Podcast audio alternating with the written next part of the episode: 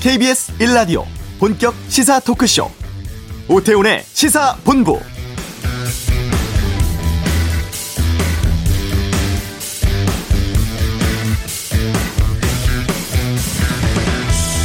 주말 사이 정치권발 뉴스가 많았습니다. 먼저 민주당 지역 순회 경선 첫 지역인 충청에서 이재명 후보 과반 득표로 기선 제압하며 확실한 우세 이어갔습니다. 대세론에 탄력받게 됐고 한편 그 조직력 강하다고 했던 중원에서 타격 입은 이낙연 후보는 전략 수정이 불가피해 보입니다. 그리고 국민의힘은 경선 규칙 두고 당내 갈등이 좀 있었죠. 당 선관위원장이 사의 밝혔다가 처리하는 일도 있었는데요.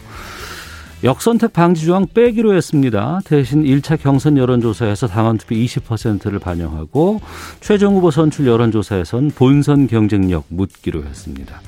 그런가 하면 윤석열 전 검찰총장 시절 여권 정치인들에 대한 고발 사주 의혹은 계속되고 있는데 오늘 국회 법사위에서 이 관련해서 긴급 현안 질의가 예정돼 있다고 하죠.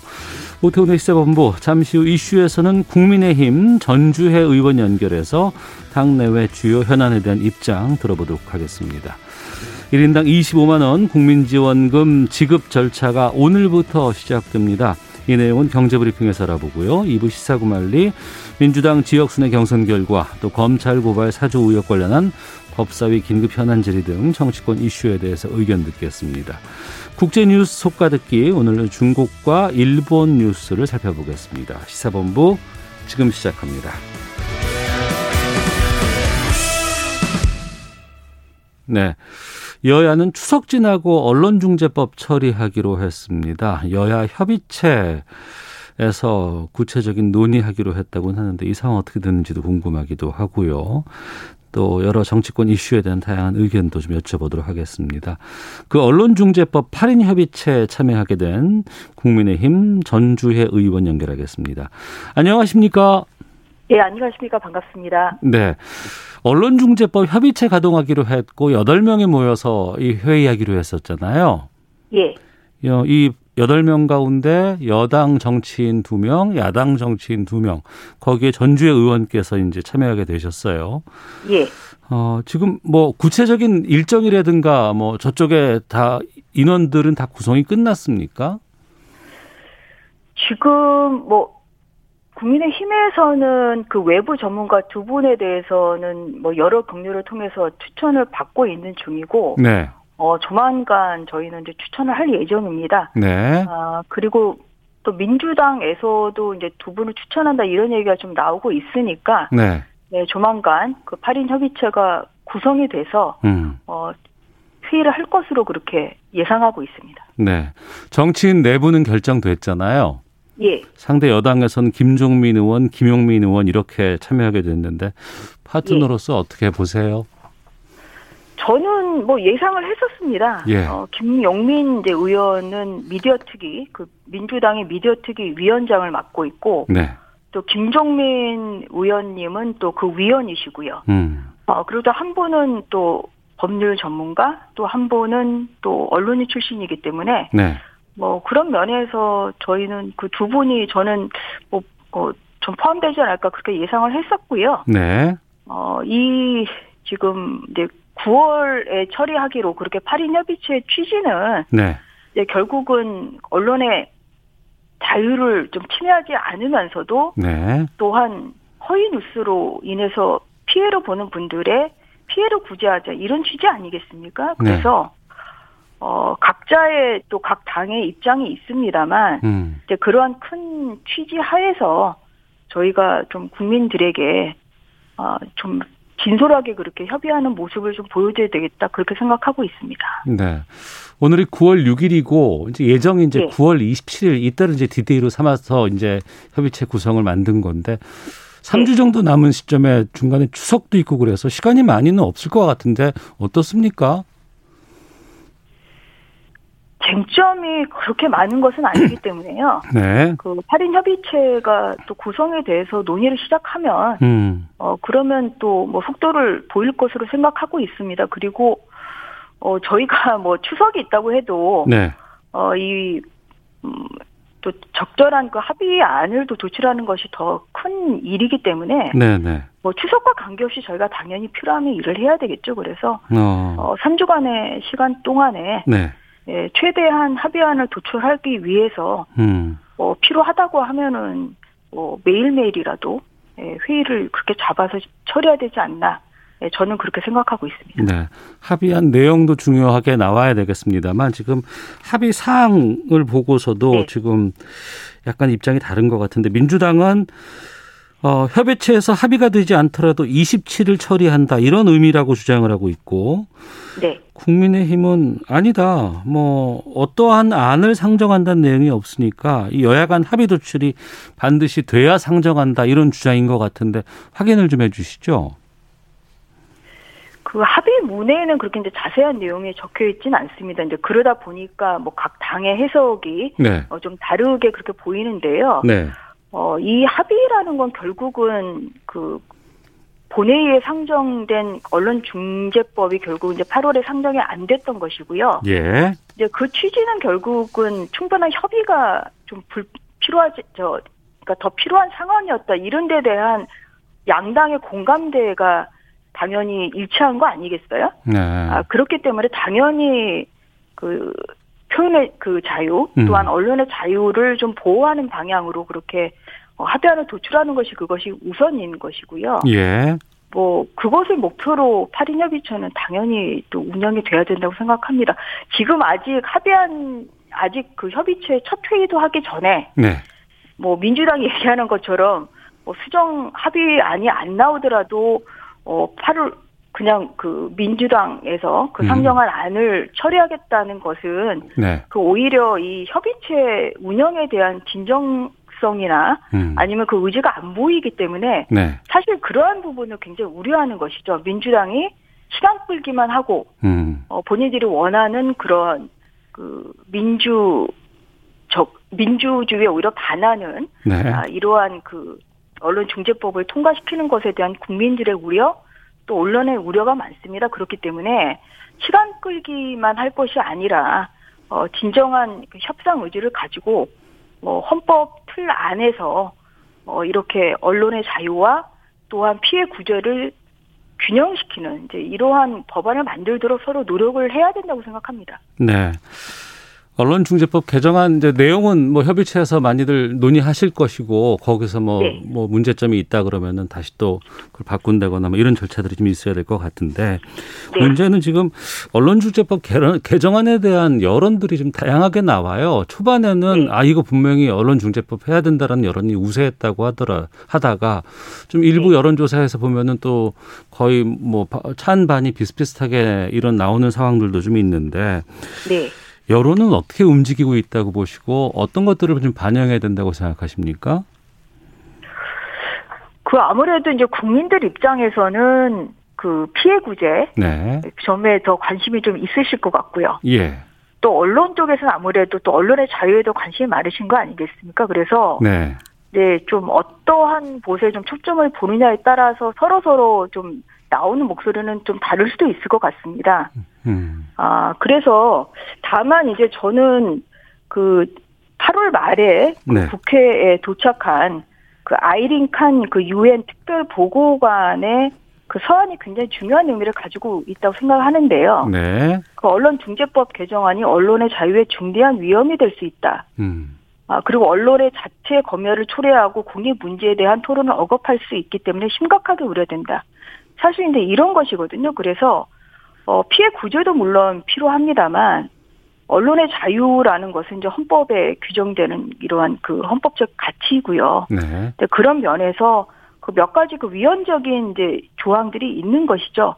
뭐 대표적으로 어, 증벌적 손해배상제랄지 음. 고의중화실 이제 추정 조항 뭐 이것에 대해서는 위헌성이 많다는 지금 그런 지적들이 있기 때문에 네. 아, 국민들이나 아니면 여론 언론에 또한 저희가 목소리를 담기는 하지만 음. 근데 결국은 중심은 결국 이제 헌법법 가치 내에서 이러한 두 가지의 어 좀 그 가치를 절충해 나가는 것이 가장 중요하다고 생각합니다. 네. 예, 그래서 어 좀 그러한 면에서 어 좀 더 저희가 치중을 해서 전 저는 좀 그 협의체가 운영이 돼야 된다 그렇게 생각하고 있습니다. 네.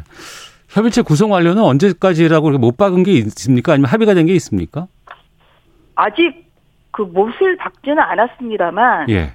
뭐 민주당에서도 이제 두 분의 추천 인사가 지금 그 나오고 있잖아요. 김필성 그리고- 변호사, 이봉수 교수 이렇게 예, 추천하는 예, 안 예. 나오고 있네요. 예. 예. 이제 그리고 이제 또 국민의힘에서도 조만간 두 분 추천을 할 것인 어떤 분을 할 것인가가 결정이 될 것이기 때문에 네.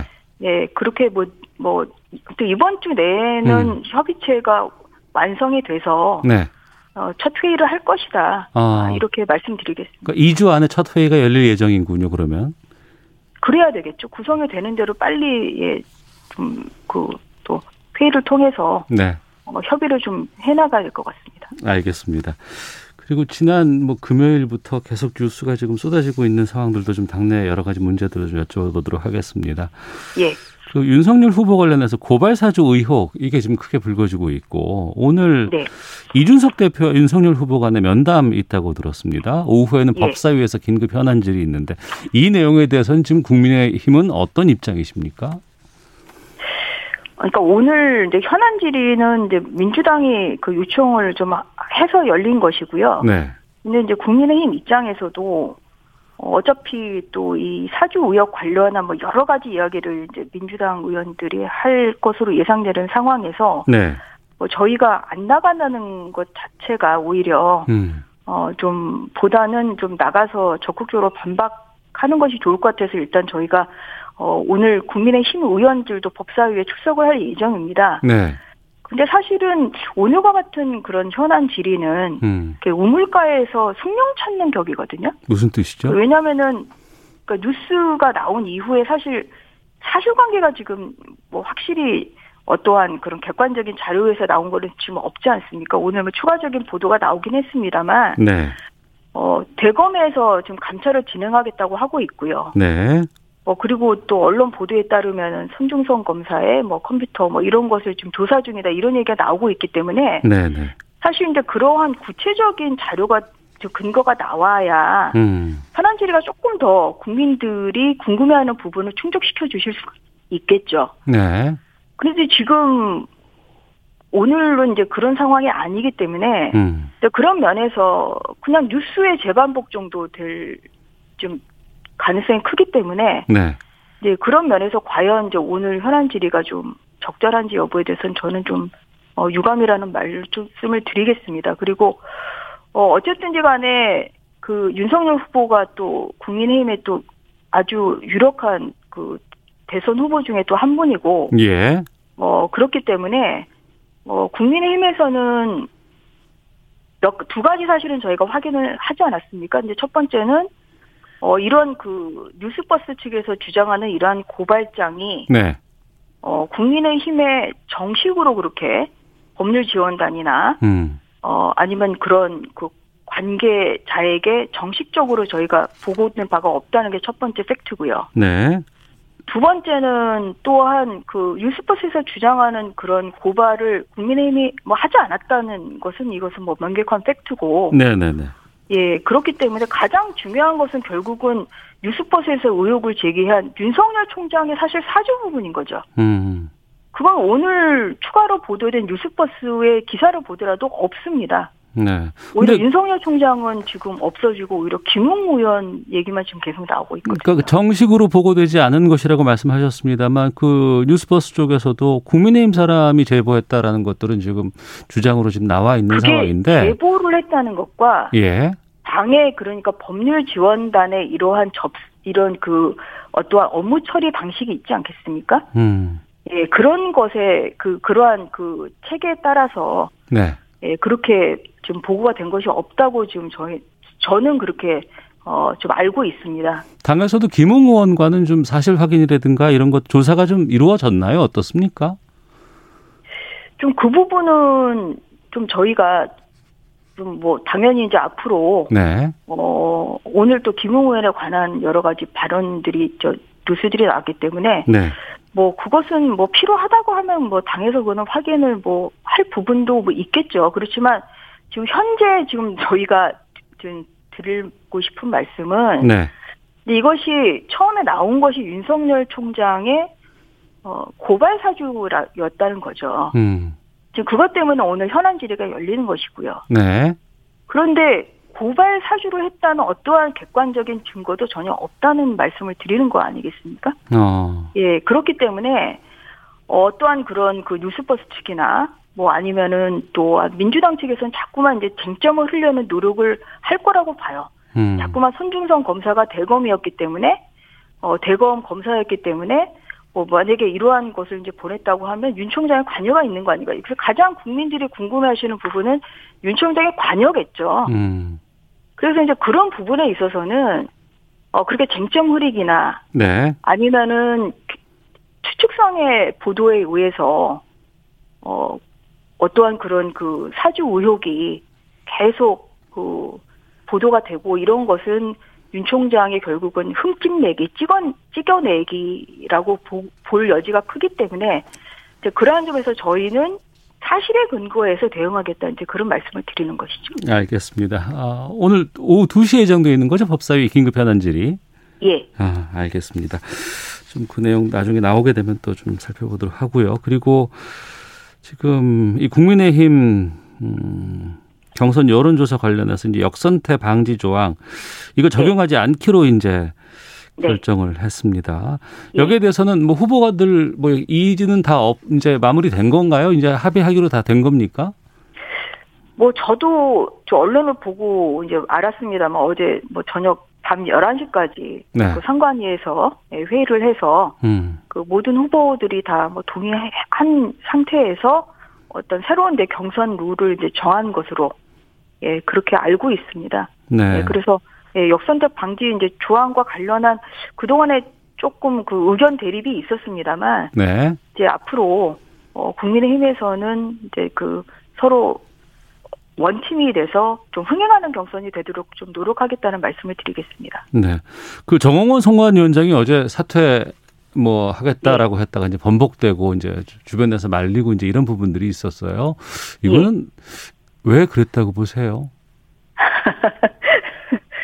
좀 아무래도 좀 곤혹스러운 부분이 좀 있으셨겠죠. 그렇지만 예. 또 그 어, 금방 속보로 뉴스로 사의 표명 딱 나왔다가 예. 또 좀 시간이 지나고 나서 다시 또 이 번복하고 이런 뭐 것들이 그 정도의 책임감을 이제 가지신다. 네.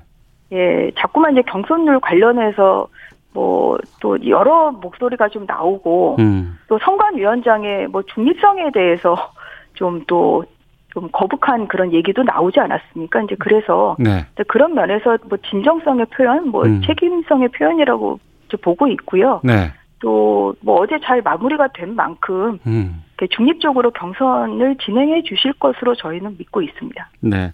그러면 어제 정리된 걸 좀 살펴보면 1차 컷오프에서는 역선택 방지 조항은 없- 없지만 여론조사 100%를 일반 여론조사 100% 하기로 했었는데 여기에 당원 20%가 들어가는 거죠? 예, 예, 어. 그렇습니다. 그리고 본선은 어떻게 되는 겁니까? 이 본선 경쟁력을 묻는다는 게 이제 어떤 저희가 뜻이죠? 여덟 명으로 컷오프하고 이제 네 명으로 컷오프하는 게 이제 있는데요. 예. 예, 이제 여덟 명으로 할 때가 이제 당원이 2, 그리고 음. 여론이 8. 네. 이제 그리고 또 네 명으로 컷오프 할 때가 당원이 3, 그리고 여론 조사가 7이고요. 예. 이제 그리고 이제 최종 후보를 결정할 때는 당원 당규에 따라서 5대 5입니다. 음. 예, 근데 대신에 다 역선택 방지 조항을 넣지 않는 예, 대신에 좀 그 여론조사의 문구를 네. 어떠한 그런 경쟁력, 그 상대 후보와의 경쟁력으로 좀 하겠다 이제 선관위에서 그렇게 결정을 했고요. 음.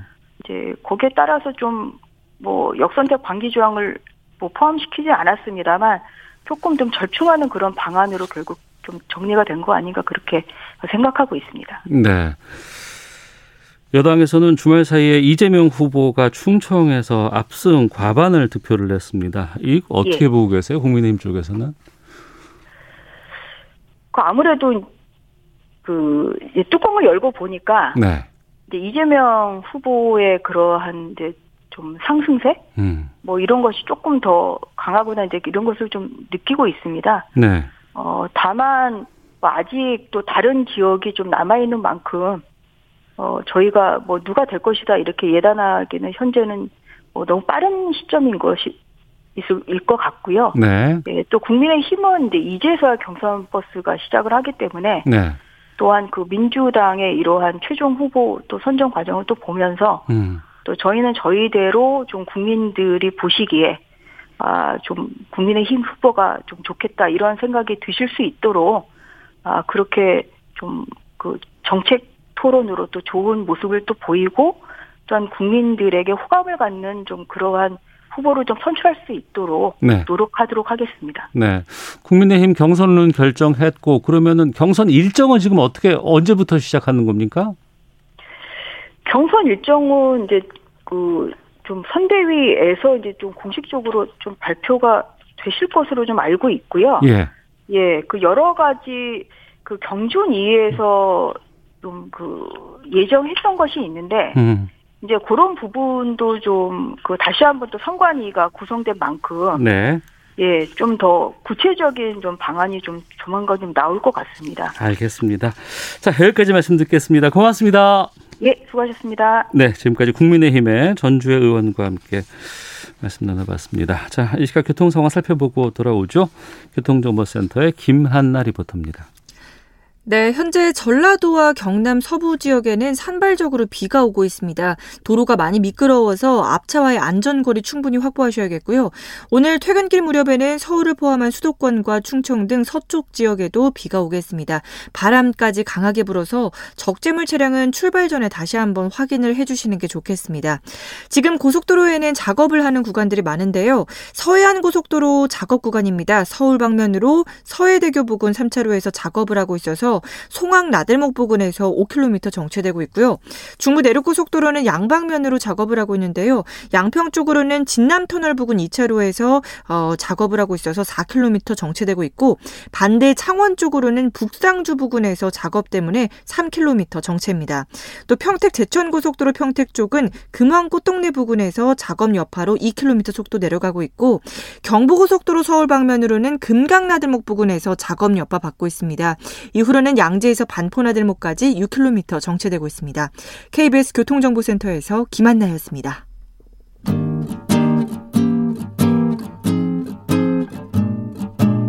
KBS 1라디오 오태훈의 시사본부 여러분의 참여로 더욱 풍성해집니다.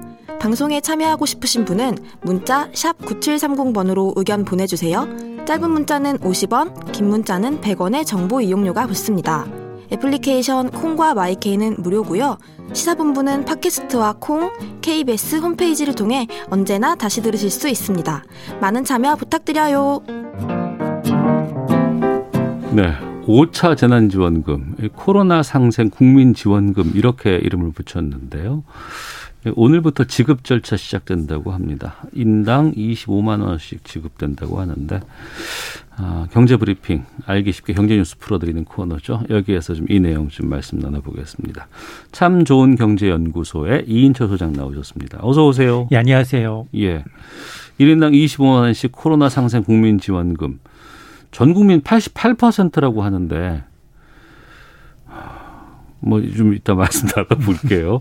오늘부터 뭐 지급 절차가 시작된다는 게 뭐예요? 신청 이 신청을 해야 된다는 거잖아요. 너무 많은 분들이 네. 왜냐하면 우리나라 전체 가구 수가 한 2,200만 가구인데 네, 대상이 2,018만 가구예요. 네. 이거 한꺼번에 신청하면 또 그러니까 2,200만 가구 중에서 2,100 2,018만 가구 2,018만 가구. 가구가 대상이거든요. 그럼 180만 가구는 안, 못 받는 거. 그 그 가구가 180만 가구 정도 되는 거네요. 맞습니다. 네. 그래서 한꺼번에 신청하게 되면 뭐 앱사이트 다 다운되고요. 네, 그래서 혼란을 좀 피하기 위해서 이번 음. 한 주 동안은 네.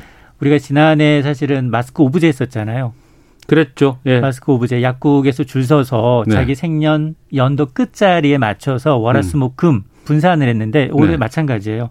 그래서 아마 오늘 오전 9시부터 지급 절차가 시작된 거예요. 오늘 돈이 데려가는 게 아니라 어, 오늘부터 신청하세요. 그렇죠. 오늘 네. 신청하면 내일부터 쓸 수 있어요. 아, 그럼 바로 돈이 입금이 되는 거예요? 그러니까 이제 세 가지 방식이 있어요. 하나는 지난해 일차때 했던 것처럼 네. 카드 포인트. 신용카드나 체크카드 예. 거기 충전 방식이거든요. 예. 그리고 뭐 지역사랑 상품권도 있고 뭐 선불카드도 있을 수 있는데 어쨌든 오늘 신청하신 분은 내일부터 음. 이제 사용이 가능합니다. 네. 그런데 그래도 도대체 그 88% 나는 들어가냐 기준이 도대체 뭐냐 네. 지난 6월에 부과된 건강보험료예요. 네.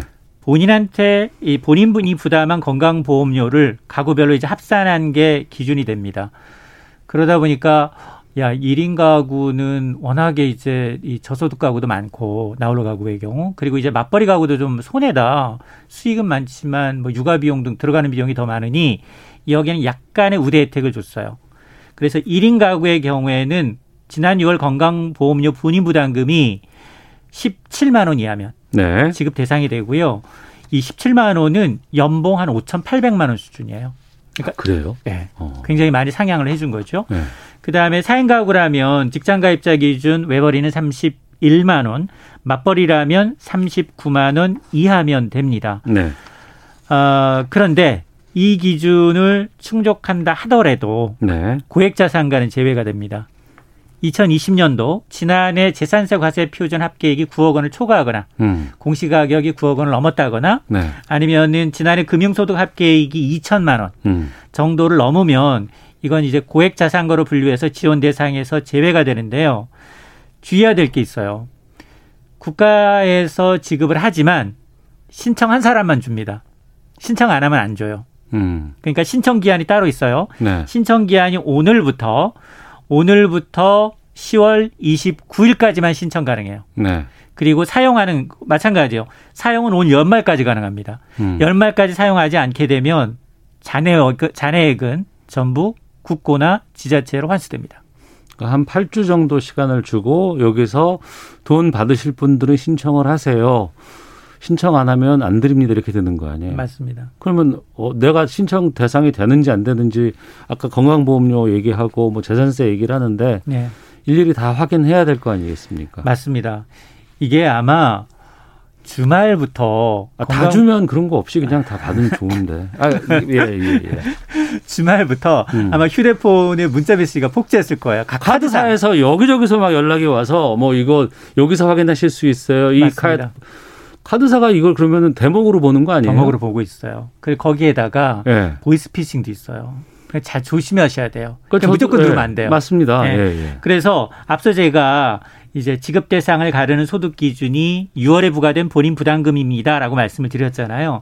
그래서 정부의 경우는 1인 가구하고 맞벌이 경우에는 약간의 인센티브를 줘서 네. 1인 가구의 경우는 연소득 한 5,800만 원 이하라면 받을 수 있도록 건강보험료 부담금이 지난 6월에 17만 원 이하라면 대상자지만 맞벌이 가구는 두 명이잖아요. 네. 플러스 가구 한 한 명을 더 쳐줘요. 세 명으로. 그렇습니다. 그래서 사실은 지난해 이제 5월에 제공했던 1차 재난지원금은 전 국민 대상으로 4인 최대 상한이 있었어요. 최대 100만 원. 네. 근데 이번에는 상한이 없어요. 음. 지난 6월 30일자 기준 세대별 중- 주민등록상에 들어가 있는 가구 원수 곱하기 25만 원. 음. 예를 들어서 6인이에요. 네. 그러면 6인이니까 곱하기 25를 하면 150만 원도 받을 수가 있고 아, 주민등록상 우리는 뭐 10인 가족이다. 그러면 곱하기 25, 250만 원도 받을 수가 있어요. 근데 음. 다만 주의해야 될 게 뭐냐? 네.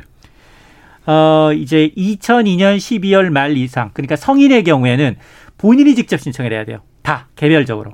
그리고 내 아. 통장 내가 따로 쓰는 거예요. 네. 근데 미성년 자녀라면 네. 미성년 자녀라면 이제 세대 주가 어. 신청하고 받는 거지만 네. 그렇지 않고 성년인 이상인 이제 지급 대상자의 경우에는 본인이 신청하고 본인의 계좌로 내지는 본인의 신청한 아 이제 방법으로 받을 수 있는 겁니다. 음. 그러면 세대당으로 지급되는 건 아니네요. 맞습니다. 세대당 지급 아니에요. 어. 개인이 신청을 해야 되고 미성년 자녀가 있을 경우에는 세대당 지급이 맞지만 성년 자녀는 성년 자녀가 따로 신청해서 따로 계좌를 받는 거예요. 그럼 부모님 실시간 같은 카드라면. 경우가 이제 부모님은 그러면 어떻게 부모님도 다 개인이 따로따로 하셔야 돼요? 부모는 네. 조금 복잡해요. 부모 배- 에, 예를 들어서 세대로 부모가 같이 하고 자녀의, 있는 부모. 자녀의 건강보험 피부양자로 등록이 돼 있어요. 예, 예. 등록이 돼 있는데 주소지는 달라요. 어, 예. 그럼 별도 가구로 봐야 돼요. 예. 부모님 따로 신청해야 돼요. 어. 그리고 만에 하나 같이 사시는 분은. 배우자하고 자녀하고 주민등록상 주소가 다를 수도 있잖아요. 네. 이럴 경우에도 건강보험상 피부양자를 한 가구로 보는 거고 음. 같이 사실 경우에도 네. 마찬가지예요. 음. 같이 사실 경우에도 부모님은 부모님 공인 인증을 따로 하고 아, 에, 인증을 따로 해서 들어가셔야 돼요. 음. 그래서 개별적으로 성인은 받는다라고 네. 이제 알아두시면 좋겠고 미성년 자녀의 경우에만 세대주가 신청하고 세대주가 뭐 신용카드든 체크카드든 지역사랑 상품권이든 혼자 이제 수- 수령을 하는 거죠. 좀 복잡하네요. 이게. 아 그렇죠. 약간 복잡하죠. 네. 지난해랑 좀 달라졌어요. 어.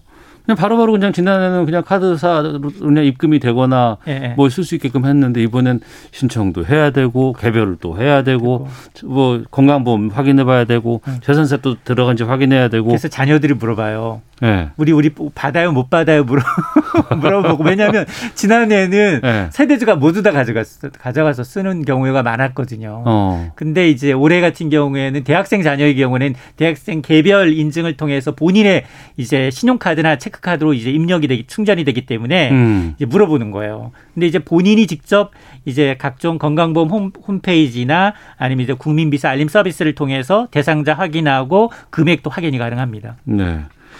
88%는 다 받는 건 맞아요, 근데? 저도 제 주위에 안 받는 분이 너무 많아서 네, 그 주변에 어. 다들 뭐 많던데, 어, 다- 나는 다- 해당 안 되는데 하는 분들이 아니, 많이 계시던데. 정말로 이게 상위 12%만 제외를 했나? 네. 이렇게 의문제 요구하시는 분이 많은데 예. 여기에 대해서 이제 행정안전부는 음. 앞서 제가 말씀드렸잖아요. 우리나라 전체 가구 수가 한 2,200만 명이고 200만 여기에 가구. 대상자가 예. 예. 대상자가 2,018만 가구고 맞다. 음. 다만 제외는 아까 고액자산가 기준일 경우에는 제외한다라고 돼 있어요. 그래서 이제 전 국민 88% 이하가 받는다라고 얘기는 하고 있는데 글쎄요 이거는 뭐 통계니까 나중에 좀 어, 지켜볼 필요는 있어 보입니다. 네. 그러면 이렇게 받은 재난 지원금, 네. 뭐 지역 사랑 상품권도 받을 수 있고, 뭐 카드에서 이제 들어올 수도 있다고 하는데 마음대로 아무데나 다 쓸 수 있는 것도 아니라면서요. 맞습니다. 지난해가 굉장히 논란이 컸어요. 예.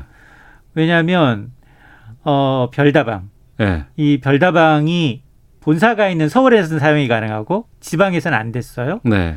또 이제 면세점도 대형 백화점에 들어가는 면세점은 아닌데 별도의 이제 영업하고 있는 면세점은 됐어요. 네. 또 이 아이폰 판매 매장도 비슷하게 됐거든요. 음. 그러다 보니 형평성 논란이 있자 그러면 이번에 일어나겠다. 네. 국민지원금의 사용처는 지역사랑 상품권과 사용 가능한 점포에서 쓸 수 있게 하겠다. 음. 기준이 그러니까 지역사랑 상품권 사용되는 데는 다 된다. 카드도요. 어, 신용카드 똑같습니다. 어. 자, 이건데요. 네. 그래서 이제 일부 글로벌 대기업 명품 매장은 이제 사용해서 제외가 되는 거죠. 네. 아, 대상자를 좀 보면 이게 이제 사실은 골목상권 좀 살지 않은 시잖아요. 음. 전통시장 사용 가능하고요.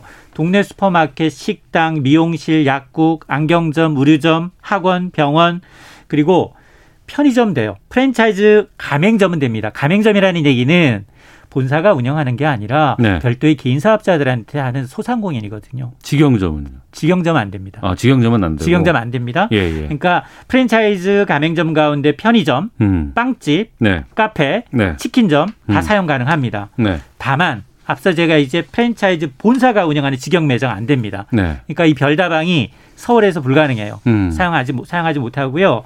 또 하나가 이게 이 배달 앱 있잖아요. 배달 네. 앱은 지나 똑같아요. 배달 앱을 할 때 온라인으로 결제하면 안 되고요. 어. 와서 물건 받을 때 자체 단말기로 현장 결제하는 경우 사용이 가능해요. 그러다 보니까 사용 안 되는 곳이 꽤 많죠. 백화점 안 되고요. 대형마트 안 되고요. 면세점 안 됩니다. 대형 온라인몰 안 돼요. 다만 이 백화점에도 직영 매장이 있고 입점 매장이 있어요. 입점 네. 매장의 경우 소상공인들이에요. 예. 거기는 사용 가능해요. 그거 어떻게 알아요? 그래서 자. 이게 너무 복잡하니 예. 너무 복잡하니 지금 오늘 나온 얘기가 네. 그러면 포탈에다가 예. 이 파란 창 예. 파란창 이런 데다가 지역 근처에 사용 가능한 매장을 표시해 주겠다. 아, 온누리 상품권도 그렇게 쓸 수 있는데 있거든요. 똑같, 예, 똑같습니다. 예, 예. 똑같고요. 또 하나, 아야 너무 어려워 어. 이러신 분들 있어서 어, 파란창에다가 파란창에다가 국민지원금 사용처 네. 쓰시면 어. 나타납니다. 전체를 다 보면서 확인하실 수 있습니다. 알겠습니다. 하여간 뭐 오늘부터 신청하고 신청해야지만 받을 수 있다는 거. 그렇죠? 그래서 좀 복잡하다는 거. 많이 예. 복잡합니다. 알겠습니다. 여기까지 하도록 하겠습니다. 참 좋은 경제연구소 이인철 소장과 함께했습니다. 고맙습니다. 네, 고맙습니다. 잠시 후 2부 시사구말리 있습니다. 앞서서 정치권 뉴스가 주말에 많이 있었다고 하는데 다 일목요연하게 한번 정리해 보도록 하겠습니다. 또 문희정 평론가와 함께하는 세계 이슈 살펴보는 시간 준비되어 있습니다. 2부로 갑니다.